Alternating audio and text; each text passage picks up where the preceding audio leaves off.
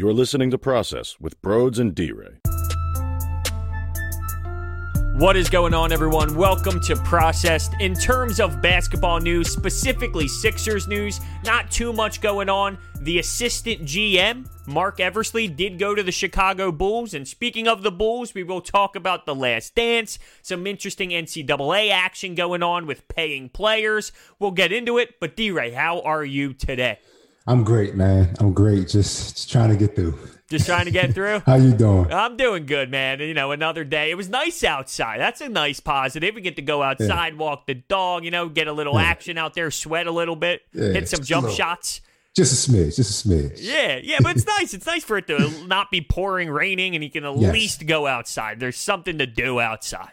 Exactly. We're going to start the as it gets warmer. It's going to get a little harder to be in the house, but what can we do? You know There's nothing mean? you can. You can take jump shots in the driveway and then relate exactly. it to Michael Jordan. And speaking of Michael Jordan, how about that episode of The Last Dance? Episodes three and four. I'm going to be honest with you. I don't think it was as good as the first two episodes. Yeah, I, I think it was a little more setting the table. You know, they had they had to get out the Dennis Rodman story. They had to get out the Phil Jackson story. They're kind of setting the table right now. But you know who up next? Episode five, man. Kobe this is it's, it's, about to get real. I think if anything, they kind of made sure those two were like that because it's it's about to go like this from here on out. Right, right. With a lot of the information though throughout this. And, and I hate to be the guy that's looking down on this because I clearly look at this, I feel, a different way than other people. A lot of people are just chomping at the bits with their popcorn and they're so pumped up and juiced up to see MJ. But there was so much information that was not given throughout a significant period of time. I mean, MJ was controversial as hell and he was involved with a lot of stuff. Well, let's let's dive into the Vegas action, all right? As if he went to go get Dennis Rodman Rodman from Vegas, and he was all cool, calm, collective. Hey, you're coming to practice. My ass. He was there betting three million dollars and hooking up with strippers. No, it had the quite the amount of memes. They have pictures of him sitting at gambling tables, pictures of him with a cigar in his mouth. He's like, "I'm gonna go, yeah, I'm gonna go get Dennis." And they said they, you know, he's at a bar. I'm, I'm for it though. I get it. He he packed a little mini vacation in with the business trip, but I could imagine they both had a great time. Of course, they had a great time. Now, I, I, was thinking about asking you this while mm-hmm. that whole action was going on because I knew we would talk about this on the podcast. Could you imagine going up to Coach Wright saying, "Coach, Coach, Coach, Coach, listen, I, I know we got we got some action in the Big East this weekend, but I think I need 48 hours to go to Vegas." what do you think he'd say? Hell no. no shot. would look at me like I'm crazy. And that was the wild part because it wasn't just the regular season. It was the final. No, it was like it was the finals. No, no, sorry, sorry, sorry. It was the finals when he did the wrestling thing. That was during the regular season, but still, it's it's crazy that they had that relationship. And you heard Phil Jackson straight up say, "Listen, we got to give him a little bit of rope. You know, we got to give him a little bit of breathing room." But God bless Dennis Rodman. God bless Phil Jackson. That's that's wild. It, it, really is. I mean, I'm trying to sit here and process uh, me being a coach or me being in playing experience, and one of my teammates going up to the coach, be like, "Hey, I, I got to go party." I mean, I just, coach, I have to go party. It reminds me of when the Eagles won the Super Bowl. I was still playing college hockey, and I was injured, banged up, and everybody knew how much of a diehard Philadelphia sports fan that I was.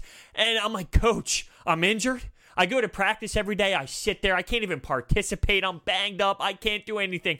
I gotta go. I gotta go. and he hit me with, You made a commitment. And I'm like, God damn it, coach. You gotta be kidding me. So what did I do? I mean, he knew I was gonna go to Broad Street, party my ass off. So instead, I set up two cones in my living room. I put caution tape around it. I put the parade on my TV with the 30 rack next to me, and I just jumped up and down in front of my TV. How about that? So if if I was Dennis Rodman and Phil Jackson said no, I, I would put up a gambling table in my living room. I'd, I'd put the atmosphere to me. That's what I would do. A hundred percent. I'm, I'm turning that into a, a, ism at this point. What would Phil Jackson do?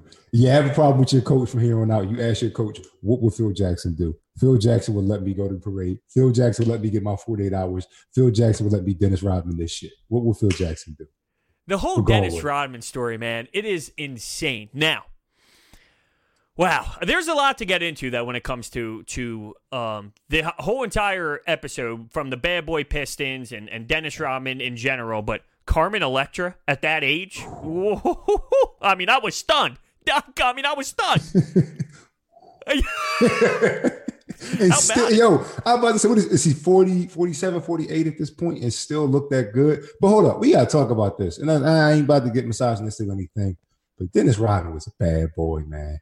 His Madonna, Carmen Electra, you, you heard about him and Toni Braxton a little bit. That's a, that's a bad man. He was a true rock star, if you Yes, will. A true yes. rock star. And let's be real, he's a little out there, you know, he definitely is. So it's just it's wild to see someone like that be such a big star. You know, I mean Yeah. such a big star. Uh, it's They were It's- bigger than basketball. All of them. They were bigger than basketball. To me, it's almost as if he was too weird to be that big of a star though. No? Nah, because that was, I think, I mean, you think about the late 90s, that punk rock type of feel, you know, he kind of fit right in with that. Who else approached, you know, came up at But that time? that much? Yeah, man. Yeah, And I think that's why people loved it because it was so out there. And then this is the same guy that would go out there and grab 20 rebounds. Like, you know what I mean? Like to, to, to see this guy dressed like a new age prince, and then he goes out there and rebounds like Ben uh, Ben Wallace. Shit, Ben Wallace wasn't around back then. But you know what I mean? To see him do both. Okay, this is interesting. Right, right. He brought the energy, no doubt. I, I, I was even texting you throughout the week.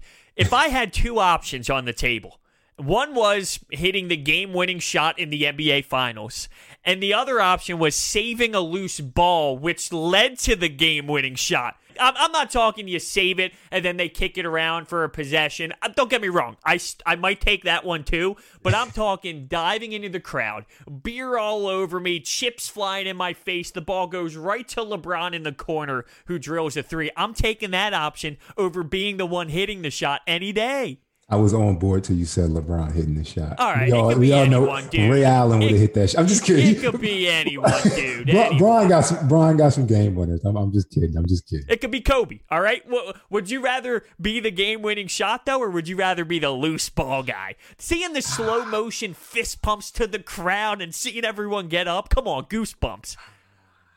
I'm on both. I'm on both. I mean, You got to make a good. damn decision. Ah, taking a shot. I'm sorry. I'm, taking, I'm, selfish. I'm taking that shot. I'm, I'm running right over to whoever saved that ball afterwards. But I'm taking that shot. All right, that's fair. I feel like uh, if you asked a hundred people, there'd be one person to say what I would say, and it's me. It's me. Let's be real. Incredible, really though. The way that he brought the energy, huge momentum change, and it's crazy to think about. And it kind of relates to the whole story with MJ and, and having to battle up against the Pistons and battle up and get knocked down, get knocked down. And they went right into the weight room right afterwards. He put on muscle. But Dennis Rodman specifically going from one side to the next, that had to be a little difficult. You know, imagine being on, on a one squad and you had to play with the biggest rival of Villanova. I mean, your year in the Big East, who was your biggest rival that? I mean, you played four years, but did you have one that Seton really stood out? Seton Hall? Seton Hall. Could you imagine going from Villanova and then you'd have to play on Seton Hall? Oh, hell no, I hated that. It's funny because Seton Hall was actually they offered me before Nova. Ah, I something about them, and then the fact they turned it to the team that gave us hell every year. The irony, but Seton Hall. I mean, you got to respect it. Just like the Pistons, you got to respect it. You got to respect their badass attitude. But hell But no, I was there not imagine. respect? That's Oh, where yeah. this was there though. yeah. The no Yeah, you- handshake thing. Oh no, no. Oh, you talking about between us and I thought about oh, us Oh, and Seton oh, sh- Hell oh. no, between them that was shiesty. That was that was messed up. That was messed up. That's that's poor sportsmanship. And Jordan, where had me crying was when Jordan, you know the meme now, him like looking at the thing. Looking at the like, iPad, right? Yeah, yeah, like of course he says this shit now. right, right, right. Well, did you see all the memes of it was the well, you brought up the pictures of him in Vegas. I saw one of him looking at the iPad, and then next the next picture was him in Vegas partying with all kinds of chicks. they had they had that same meme with him with the boot cut jeans, and then Yeah, the yeah. Google tab it says big ass jeans. Yo, they wore so much fabric back then. Oh, yeah. disgusting. Oh yeah, no doubt. Well, the the one thing I want to hit on though is with mm-hmm. the whole handshaking stuff. While I do think that is one of the most disrespectful things I've ever seen, because you saw Jordan specifically go up to them when he would continue to lose, and it's just sportsmanship, as you said. Game seven or seven game series, I mean, you battle it out, you shake their hands. Hey, man, congratulations. Good luck the rest of the way. But to an extent, isn't that just competitive nature. Doesn't that add to the beauty of competition to an extent? I get it. I, I hated it personally, but if you think about the beauty of sports, it's two teams that hate each other. It's two teams that want to kill each other. And to see that and that adds value to the conversation of the context of, of the battle, to me, it's almost like, damn, that was kind of sick. I mean, it was the perfect ending for that, for that era. For the Pistons to go out like that, all right, they were them all the way through. Bill Laimbeer and, and Isiah Thomas leading that charge. That was them through and through. But it kind of left a bad taste in my mouth. And I say that because Jordan, as big as an asshole as he was, as far as competition goes, for him to still be somebody that shakes their hand, you would hear about him going into the opposing team locker room and be like, yeah, one of y'all about to have a long night. You know what I mean? Or you saw how he throws each one of his teammates under the bus during this damn documentary. I don't see how any of these guys are still friends with him at this point. I, I see it. So for him to be that big of a competitor and still be like, listen, you know what I mean? Keep it kosher. It was just, it left a bad taste in my mouth. But I see what you're saying. It adds to the story for sure. Right. And, and, to be fair, if that happened in 2020, it would be an outraged. I would probably outrage as well and be pretty pissed off with whatever team did that because at the end of the day, it's a brotherhood. As much as you do despise each other out there, and there are some teams that really dislike each other, Jayson Tatum and Ben Simmons and Joel Embiid, they work out in the summers. You know, like as much as when you're on the court and it's Sixers versus Celtics, it is a brotherhood. But that that fight atmosphere, I mean, they were throwing punches at each other left and right, and it was super physical would you want some of that back in the game today? I look at some of these flagrant fouls, and it truly disgusts me that that yeah. is even called. And then they go to the booth. We've seen this many times. Are you seriously checking that play? His fingernail touched his eyebrow, and we're going yeah. to the monitors. Yeah, it's it's too soft. But I I want an in between of the flagrants called now, and then the malice at the palace type stuff. yeah, I was about to say back then they were a little extreme. I, am definitely with you on that, bro. You got to have a balance. Nowadays, flick somebody's eyebrow and they flop or something. All right, this is just ridiculous. But at the same time, back then it was WWE every night. But what I loved is they would have those fights and then just get back to playing. Like, right. You know, you know what I mean? Like it was like Scott. This the best part of that was when Scottie Pippen when he fell and Jordan said when I saw Scottie not react to that, I was like, oh, we got him. That's and that's why he's my guy. I love Scottie. So. Oh yeah, no doubt. The one thing I'd question though is you can't see, huh? What was going yeah. on there? You can't see. It's a big playoff game, and something's going on with the migraines. And even if you look at Michael Jordan during that time when he was getting yeah. interviewed there in his house or wherever he was, he gave that look as if, uh, I mean, huh, listen, he said he had migraines, as if yeah. he's questioning what was really going down. Yeah, he didn't want to hear that shit. He didn't to hear that shit at all. Now, to me, it sounded as if he was just nervous. Uh, nerves were getting to him. Oh. Big time spot. Oh, you get this migraine. You feel like you're going to throw up. Just nauseous because you can't take the big moment. Oh, no, is that too ruthless of me? I, I, can't. I can't put that on Scottie. Why? What was going on then? Explain it to me. I can't. I mean, he said the migraine thing. I got that. I heard that story a million times. I feel like Jordan was like, it's a little bit of everything. It might be nerves, but I can't. You, that's that's my guy. I, can't I can't co-sign that. That's your guy. And then and then he comes back 30 games into the season because he was holding out. He signed the contract. It is on him. I can't put yeah. it on anybody else but him. And his agent. Eh, did he have an agent at the time though? I don't know. Did they even mention that? Yeah, he did. Okay. He did. Well, he, he didn't mention him. Whoever this dude is, you ain't gonna hear about him. But that was that he dropped the ball. I didn't know if, if it was possible, and I'll look this up, but I didn't know if it was possible that, you know, he grew up in this poor town, he didn't have much, and I didn't know if he had an agent or if he just saw the money and said, I got to sign this because I'm living a, such a bad life when it comes to mm-hmm. finances and where I'm living. I didn't know if an agent was guiding him or if he saw the money and just signed right away. And I think they said, I think they said Scottie and his agent, and they talked about it and they figured it out. And it's just, I could imagine at this point they don't exactly have the best relationship looking back on that. So that's why everybody kind of just, right. You know, let's just not talk about it. But at the end of the day, bro, that's on Scottie. He signed it. You got to take accountability as a player. Right. Uh, go, going to the bad boy Pistons part of things, though, it was so interesting to see it in the prime of when you're going to foul, foul hard. Yes. And it was this dude comes in the paint and destroy him, knock him down, piss him off, make him bleed, elbow him in the face.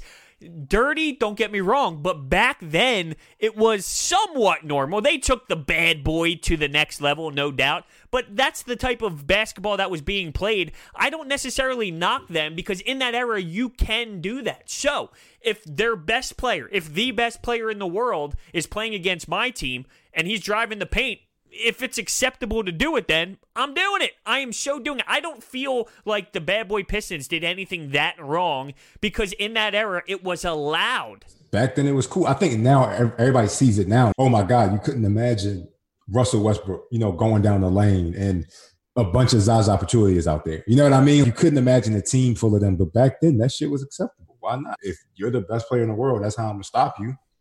Hell yeah, I'm gonna do it. I'm not going to shy away from that. And I love that they said that. If you're gonna foul, foul. Don't don't get nobody on and one. Don't hit them with no ticky tacky shit. If you're gonna hit somebody, hit them. You know what I mean? It's crazy to think about what's going on nowadays. So, and I love this generation of basketball. A lot, a lot of people dislike it. Oh, they're soft and this and that. I, I think all of sports right now, the athletes are so much better, which makes the product so much better. You have bench players now with such unique skill sets that would be at the top of the league in terms of skill back in the 90s, yet they're just average and bench role players now because the level has jumped so much. So, you know, I think it's unfair to say this style of basketball is crap. The talent level is so much higher. And I'm not, that doesn't mean there weren't players. Of course, there's Magic Johnson, Larry Bird. And in that era, they dominated that era. But if we're talking talent, let's look at Larry Bird's athleticism compared to what's going on in the NBA today. You mentioned Russell Westbrook. He's not this dominating force that wins championships every year, but he yeah. would shit on Larry Bird athletically. Oh my God. Oh, it, it wouldn't even be fair. I would like a balance. And I don't, maybe, maybe the 2000s, maybe the early 2000s was kind of that balance of, all right, you still have that physicality kind of left over from the 90s and 80s, but nowadays, I ain't gonna lie, bro. It's some things the flopping shit pisses me off. I am sorry. The but do you blame the called, players for that, or do you blame the league for transitioning to that? Because the players are just doing, as I mentioned with the Pistons, they did mm-hmm. it because they were allowed to. Well, yeah. now these players are doing it because they are allowed to do it because these refs are awarding them the charge. I mean, part of it is the, the game is speeding up. They want they want higher scores. The same way in football. Everybody's mad and nobody runs the football anymore. Everybody wants to pass the football. Everybody wants to pass football. They want higher scoring games. It's the same thing in the NBA. You got a bunch of guys who decide to listen. We want this to be a high volume game. Want this to be a high scoring game. Think about it back then. Would you ever see a game 136 to 125? What the hell type it's of score funny is you that? mentioned that. All the box scores afterwards, not really box scores, but they show game one, the Bulls win. Game two, the Bulls yeah. lose. And the score would be 92 to 83 or something. And that, and was and that was a high scoring game back right. Like they said it was crazy. I just think right now, like nowadays, it's a different game. They want more offense. So obviously you're gonna call more fouls. You're gonna give people more leeway. You're gonna lean to the offense more. But me and defensive guys, I, I want to balance. I just want to balance. You know what I mean? A balance would be hard to do at this point, though. Sadly, because yeah. they they transformed so much into one way. I'll, I'll, say this though about the documentary. Maybe this is just my personal opinion. I, I want to hear what you think, but I don't like how it's bouncing around and transitioning through years to years. I was informed that this was a documentary on that final run, on that last dance. And mm-hmm. it is, it's a huge part of this. They tie it together, but it's, you know, 1992 to 1995 to 1993, and then here's the 97 season. Let's go back to 89. And I, I don't know if I'm enjoying the structure of it. I get why they're doing it because it yeah. tells the story and it leads everything up. And maybe, as you mentioned, they're they're getting into things as it's starting to take off. We're only four episodes in. I don't like the bouncing around though. It's it's almost as if they had this idea of okay, let's do it on the last season, and then it translated and kind of moved into a whole new piece as they were filming this documentary. I don't know. Yeah, I, I, think because at the end of the day they have footage from that last season, but we said it's going to be a ten part documentary. We got to fill it, and quite frankly, you know, ain't nothing else going on, so they might have even changed. I mean, it's supposed to be ten parts anyway, so they didn't change it. What am I talking about? But I, I like to think that it's just them setting the table in these first four episodes, and now it's about to get a little more linear. Um, because you, know you see Kobe coming up in this next one, so they obviously got to mention how at some point Jordan saw him and they got to kind of go through. But you're right; Th- these first four episodes were it was just like, hold on, what? It was times where like if I would look away from the screen, I would come back. Why is he back in college? Or why is such and such on the Pistons? Or why is Dennis Rodman a, a, a damn spur? What the hell is going on? But I think they're just setting the table, and then now that they got everything set and everybody knows who's who, they're just gonna move. Well, that's the thing that is kind of crazy to me because for this documentary, I I find I find it nuts. Yeah, you could. You gotta leave that in. Yeah, you gotta I- leave that oh, in. Oh, we're leaving that in. Hell yeah. oh my I'm God. Oh. Okay, where were we? Oh, the documentary. about yes, that's what we were talking about. The documentary. Uh-huh. It it kind of confuses me because in what world are you watching this documentary and you don't know the background of these people or of these players? You'd be surprised. You'd be What? surprised. What do you mean? Bro, we were born, me and you were born in the 90s. Think about it. For a kid watching this, what? And then for an older person watching this, they want to see that. They want to see the Pistons. They want to see, you know, they want to see them kind of jump around. You kind of want a background. At the end of the day, they're telling the story. You don't want anybody to say, oh, hold on, how did you get here? I don't mind the story building up, but it's Mm-hmm. not as if there's like structure to it building up. Like, all right, this is going to be a documentary on the Bulls and it will end with that last dance. If that was the case, they would start with the players, start with their backgrounds, and then it would kind of ease its way with the timeline. But to go from, you know, Scottie Pippen, and then they go through Scottie Pippen's career, and then it leads up to 98. All right, let's go to Dennis Rodman. And then it like starts with him being on the team in 98 or 97, 98. All right, then he was on this team, and then he went to Vegas, and then he, let's talk about his childhood. The structure to me, it, it, I wish it just led up to the 97, 98, and then from there, it told us what actually was going down. Yeah, yeah, no, I, definitely feel you on that. That's that's definitely going to be a huge critique um, of this. I'm trying to. I got to look at the guy who's directing. It's actually the executive producer is a Havertown guy. Did you know that? I did not. No, this Yeah. is good. this is good. I'm not saying Yeah. it's not good. It's just Yeah, when I watch it, I'm a little confused on the bouncing around the timeline thing. I think they could have done a, a better job. Who am I though? Who am I to start judging No, no, these no. I mean, producers? With two guys talking shit about basketball, man. Like, Well, opinion. I love that, by the way. That, that might be like our motto. We need to put that somewhere. Two guys talking shit about basketball. That's outstanding stuff. I think this is a, a good spot to kind of transition into mm-hmm. some some hoops talking. The NCAA is mm-hmm. making some changes. And we are both former NCAA athletes, so I think that this would be an interesting topic to talk about. But it kind of relates to the G League because there have now been two guys who will be choosing the G League over college basketball. One of them is Nix. He is decommitting from UCLA to go to the G League. And then the other one is Jalen Green. $500,000 to play for this upcoming season. That is a significant amount of money. But we'll start with we'll, we'll start with the G League thing first. What do you think about the G League? Would you have ever thought about this as an option instead of Villanova? Would you ever look at it that way? I mean, I think for me, I, at the end of the day, I, I wanted to go to college for the college education, for the network. And I've said it before to me, the biggest part of college nowadays is the network because it's such a business, especially on the athletic side. Um, but I get it. If you're a top recruit, it's like, why would I go to one of these colleges for a year when I can go somewhere and play? And I think it's good, kind of what you see overseas, you know, like a semi pro league. I feel like that's what the G League is trying to turn towards. But we know that mob called the NCAA going to shut that shit down. They they are going to shut that shit down. You hear about them letting players benefit off their likeness, probably, but hmm. Well, the only thing I, I see about it is I think it's actually better development than college basketball. And you can tell me if you think differently, but you know, there's older guys in in that G League. And if you're trying to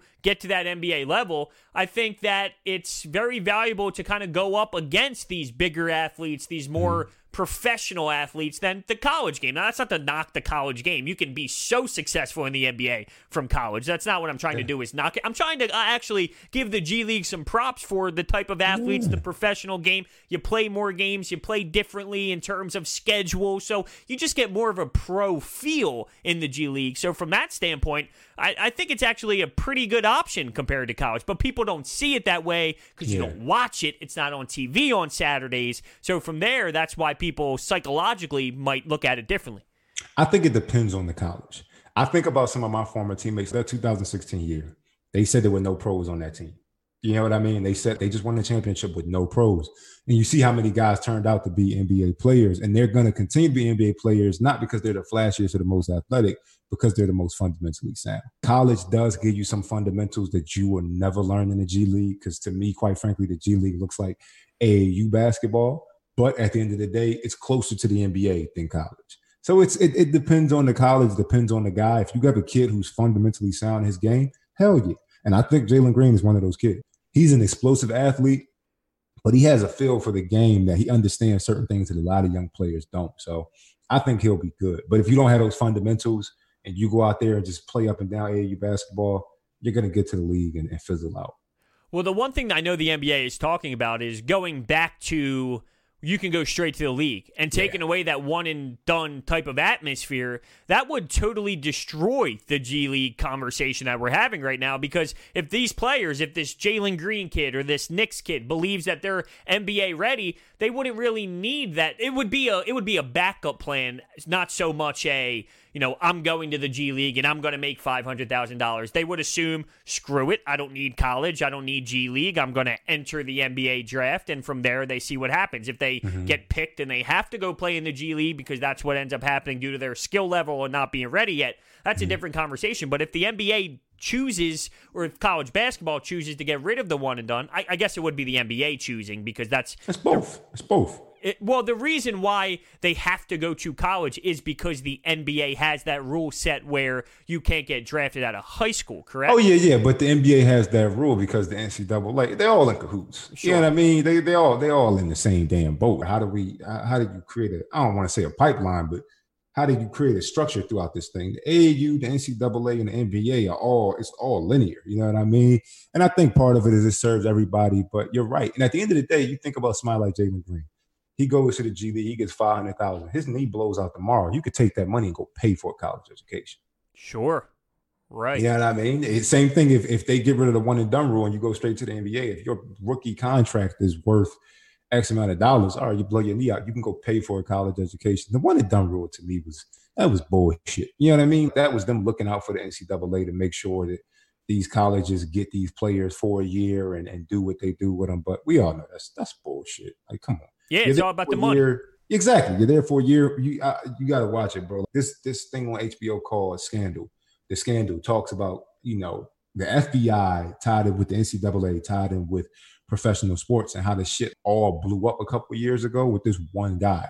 Um, and it's like end of the day, it's like all this money's changing hands. For every rule that you make, there's going to be five people that try to break it.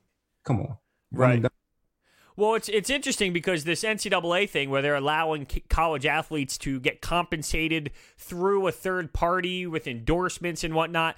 Yeah. To, to the common person or to the clickbait headlines, it seems like, oh, that's great. These athletes can start making money. But the more you think about it, I, I don't know if, listen, I do think that it's a flawed business because mm. these players, and, and we both know what you go through is insane. And for the NCAA to be able to profit off this by billions of dollars, not they're making a thousand bucks a weekend. I mean, you're talking billions and billions of dollars. It's totally ridiculous. Bullshit. If the question was raised to me, should college athletes be paid? And that means they get a paycheck every week and you'd have to pay every college athlete. I would turn that down from a from a um, just from my personal standpoint, I don't think that you could logically do that because there's college athletes that do rowing or rowing, right, uh, on the on the boats, and then there's mm-hmm. track stars, and then there's volleyball, and there would be no way to actually structure this where okay, the college football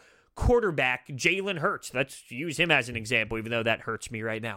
Compared to that that athlete who's playing D three lacrosse. I mean, how do you talk about splitting up this money fairly. The likeness thing, the only thing that this opens the door for is more cheating. Ser- yeah. More cheating because Kansas and Michigan State and all these big time Power 5 schools that are paying all these kids anyway under the table, now it's just going to be that much easier to do it.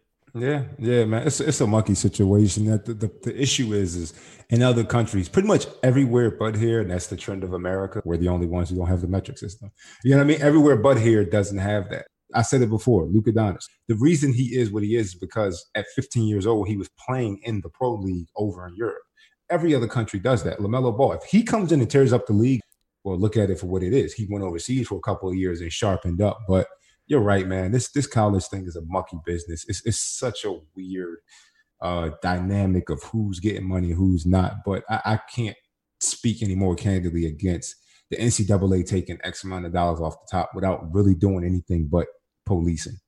You know what I mean? It's, it's bullshit. Amateurism is bullshit. All right, this is amateurism to them, but someone like you said is a billion dollar business, and that's one tournament.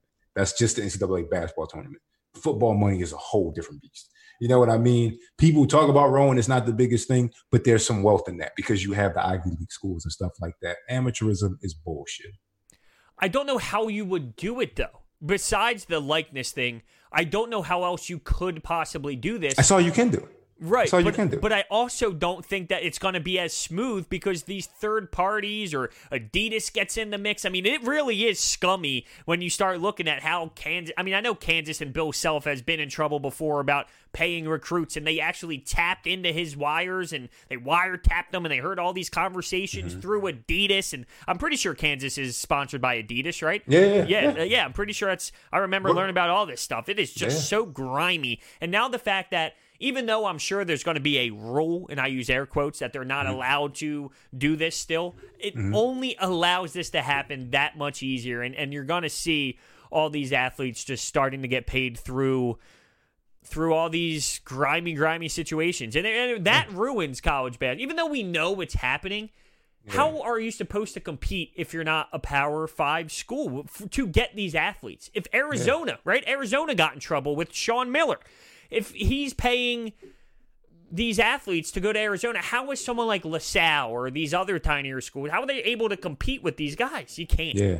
Yeah, no, it's it's such a it's it's so lopsided, and that's the issue because people know it. You know what I mean? There was a time where it wasn't as much, but we live in the age of information. People know how much money is changing hands, so it's kind of hard to tell them, "Oh, don't look over here." You know what I mean? Just pay attention to the luster of it. And I will say this: college basketball at its purest, when it's actually done right, it's a beautiful thing. Oh, it's better it's than a, the NBA by far. Exactly. It's it's the last it's the last sport that it's like okay, you're gonna get the competitive level without any of the bullshit of the business. It's still great. The issue is there is the bullshit of the business and it's painted over by this blue sign with four letters across it. You know what I mean? If they were a little more involved, they helped out a little bit more. If you heard about cases where they stepped in and helped these kids a little bit more, cool.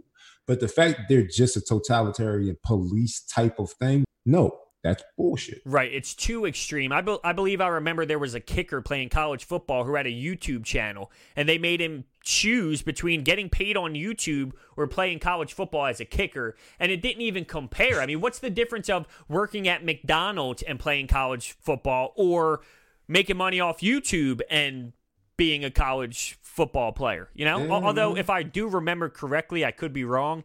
He was on YouTube, he was implementing his kicking in his YouTube channel. Like part of his YouTube channel was showing kicking and doing mm. kicking. So from that perspective, I think they tied two and two together and said, "Well, you're using your football as making yeah. money." So you know that. But th- once again, is that being too extreme? I don't know. I, I, really don't know, bro. It's such a like I said, it's such a mucky situation. And like you said, we're both former NCAA, uh, you know, athletes, and I'm pretty sure me and you did it the right way, so we kind of know like you didn't get paid of oh. it. Idiot. Idiot. Look at this guy. Yeah. Look at this guy. Yeah, yeah, yeah. I have like ten stacks over here. Right? Yeah. but no, bro, it's just it's it's so weird. It's so weird. But at the end, of the day, like I said, you can't have that much money changing hands and expect people to not wonder, where's my cut? Especially if you're not jumping in and helping them. And unfortunately, you have some of these kids who are making these decisions because, bro, I don't have anything.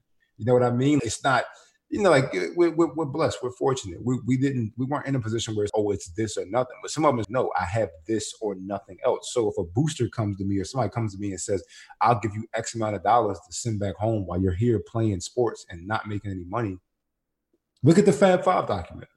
And Amazing. that shit was back one in of the my, 90s. One of my favorites. Yes. One yes, of my bro. favorites ever. Yes. And Jalen Rose said it. He said, I'm sleep, I'm eating hot dogs for dinner. I'm eating noodles noodles for dinner. And Michigan is making millions of dollars. I'm seeing the Jalen Rose, this, that, and the third. Yeah, you sell a jersey that has number five on it, doesn't have Rose, but we all know what that's for. I'm not getting any of that. So how do you expect me to turn down somebody saying, "Hey, hey kid, take these couple stacks for your car. Here's some gas money. Yeah, take your girl out for a movie, and here's some extra." You, you shitting me? It's a capitalist society. Why wouldn't you do it? Absolutely. And you mentioned the you know, maybe people who are a little less unfortunate. Let, us talk about Joel Embiid, for example, right? I mean, this guy comes to the United States and goes to Kansas, and just because they're in the news when it comes to this conversation, you know, I'm probably assuming that something went down, maybe went down when it comes to finances.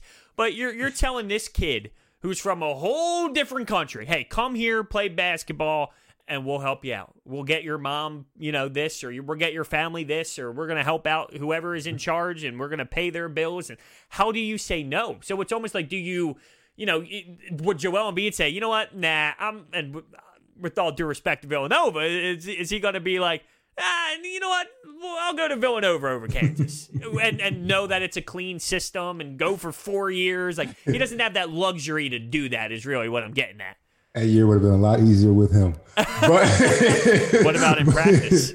oh man, yeah, I, I'd have been sticking him. Hey, listen, like I said, I'm a team player. We the one. It's amateurism is bullshit. At the end of the day, and if anybody who thinks it's not, ask any of these people who work for the NCAA who are making X amount of dollars. What happens if you were in that situation? What would you do if you were in Joel Embiid's shoes?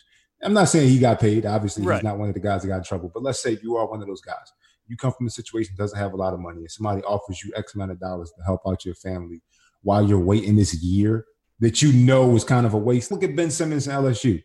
Fucking, he left right after the season. He wasn't even there the entire year. To me, if anything, I don't see how nobody's looking like you're almost wasting the college resources. This is a scholarship somebody doesn't get. This is if it's a good enough school between forty to sixty thousand dollars in books and room and board and stuff that's not being used. But to them, it's an investment you spend that 40, 60,000, you make 2 million back. Hell yeah, I do it. It's, it's bullshit. It's bullshit. Now, I want you to be honest with me here. Mm-hmm. If you got offered, uh, you know, a couple hundred thousand to go to Kansas, or you get offered Villanova, you're going to be there for years. You don't know you're going to win a national championship, but it's clean. You know, it's a nice program. Which one would you choose? Don't be lying to me. You asked me at 18, I'm taking my ass right to Little Rock. I'm taking my ass right to the Jayhawk Stadium. Are you kidding me? Rock chalk, baby. you know I'm using this clip for the social media account, right? You know that. Yeah. Hell yeah. But what I know now, play it right, go to Nova, do your thing. But it's just I wasn't in that position. If I was in that position, hell yeah. That's yeah. awesome. That, that was phenomenal. All right, so we'll end with this. Mm-hmm. We got a couple topics in there the MJ documentary and, and mm-hmm. the NCAA. The NBA was talking about reopening facilities, and mm-hmm. there was a little bit of some pushback. Some organizations didn't like it, they didn't think it was the right time. Other organizations are somewhat keeping the door open, thinking, hey, we're, we're not totally going to push back. We're going to see how this thing goes because in these specific states, things are starting to come back. So maybe they're thinking it's possible. Why not? If there's only three or four people in the building, what would yeah. that really hurt? Do you see this as a positive or a negative that there's a little bit of some pushback?